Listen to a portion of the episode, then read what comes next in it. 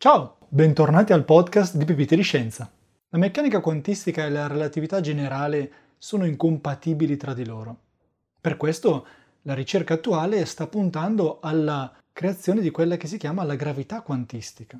Per corroborare le teorie di gravità quantistica serve un sistema o dei sistemi in cui gli effetti quantistici e gli effetti di gravità sono entrambi presenti.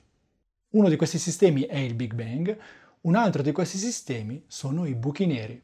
E oggi vedremo proprio come Jacob Bekenstein e Stephen Hawking mostrarono come i buchi neri non solo sono governati dalle leggi della relatività generale, ma anche oggetti gravitazionali e quantistici allo stesso tempo.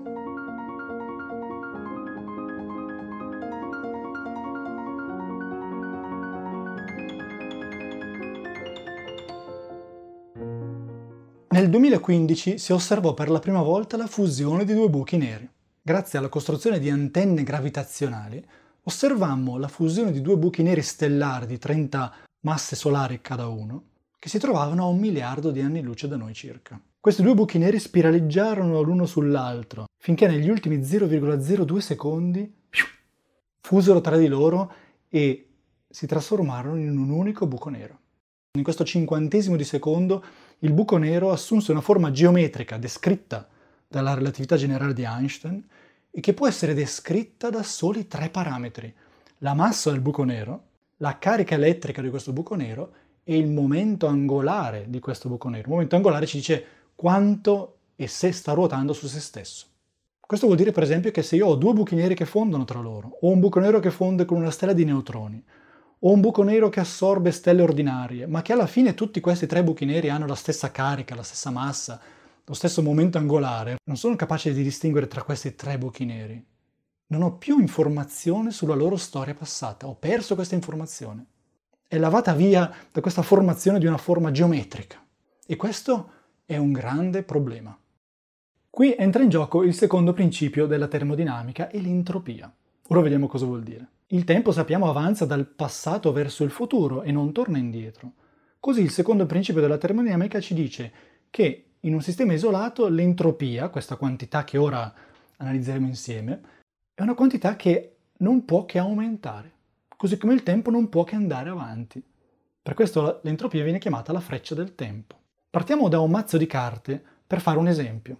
Divido le carte rosse dalle carte blu. L'entropia può essere descritta in vari modi. Uno di questi modi è il seguente, l'entropia è la misura del disordine. Io parto da questo eh, mazzo di carte diviso in carte rosse e carte blu e se ora le mescolo, probabilmente dopo averle mescolate le carte non saranno più divise tra carte rosse e carte blu, saranno disordinate, diciamo. Se continuo a mescolare, è improbabile che io ritorni a carte rosse separate da carte blu. Non è impossibile, è molto difficile, molto improbabile.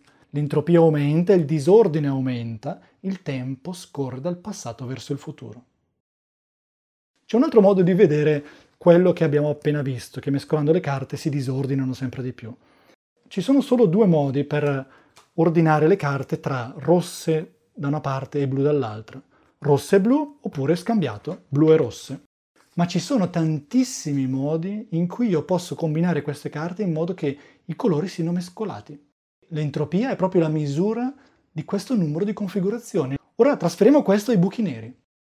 Dopo che due buchi neri sono fusi tra loro, che un buco nero ha assorbito un'altra stella, per esempio, o una luna, diciamo, il buco nero ritorna a una configurazione descritta da tre parametri, carica, massa, momento angolare. Sembra che esista solo una configurazione per quel buco nero.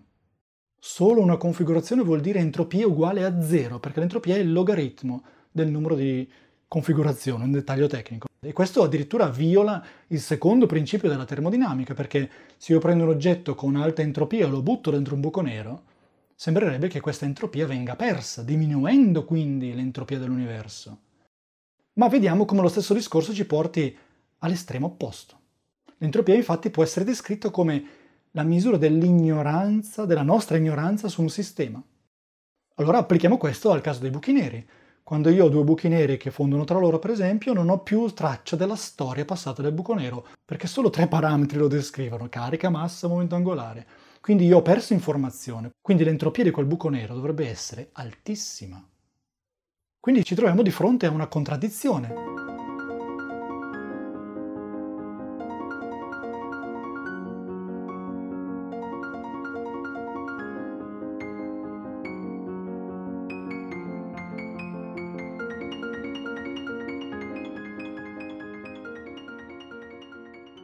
E qui entrano in gioco Bekenstein e Hawking.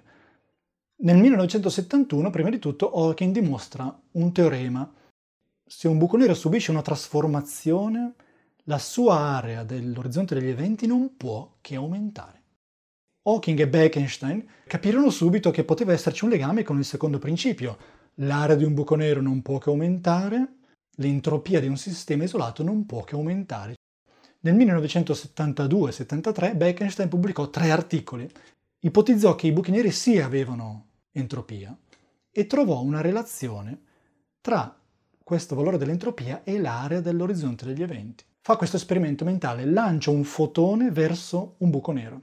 Questo fotone contiene un bit di informazione, un'unità minima di informazione. Che cos'è un bit di informazione? Voi avete un bit di informazione quando qualcuno vi risponde a una domanda con risposta sì o no. Per esempio, sei a casa? L'altra persona risponde sì o no. Quando voi ricevete la risposta sì o no, avete un bit di informazione, ed è l'unità minima di informazione. Quindi Bekenstein dice lanciamo un fotone verso il buco nero, in modo che questo fotone abbia solo un bit, una quantità minima di informazione. Vediamo cosa succede alla sua area dell'orizzonte degli eventi. Come si fa a lanciare un bit soltanto? Lanciamo un fotone che ha una lunghezza d'onda che è grande come il raggio dell'orizzonte degli eventi.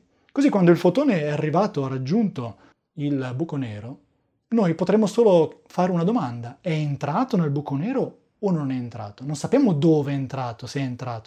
Bekenstein trova che l'area dell'orizzonte degli eventi di un buco nero aumenta per assorbimento di un bit di informazione di una quantità minima. Non può quindi l'area dell'orizzonte degli eventi aumentare o diminuire di una quantità qualsivoglia, continua, ma è quantizzata. E il quanto minimo è una piastrellina quadrata, potremmo immaginarla, con una lunghezza pari alla lunghezza di Planck. Dopodiché nel 1973 Hawking dedusse matematicamente la formula che legava l'entropia di un buco nero con l'area dell'orizzonte degli eventi. E si trovò che la stima di Bekenstein era molto molto vicina alla formula esatta. E questo ci porta anche ad altre conseguenze. Se un oggetto ha entropia, ha quindi anche una temperatura, ma avendo una temperatura allora può emettere radiazione di corpo nero, quindi può evaporare. E lì si capì che i buchi neri possono evaporare. Vi ricordo che per approfondire il tema della gravità, della relatività generale ristretta di Einstein, potete leggere il mio libro Capire il tempo e lo spazio, vi lascio il link in descrizione. Pepite di Scienza è un podcast di Simone Baroni in collaborazione con Roberta Messuti. Pepite di Scienza è anche un canale YouTube. Se volete contattarci, la nostra mail è podcast.pepitediscienza.it. Grazie per l'ascolto e se vi piace il contenuto dei nostri episodi, vi invitiamo a lasciare una valutazione positiva, a condividere e seguire il podcast ogni lunedì.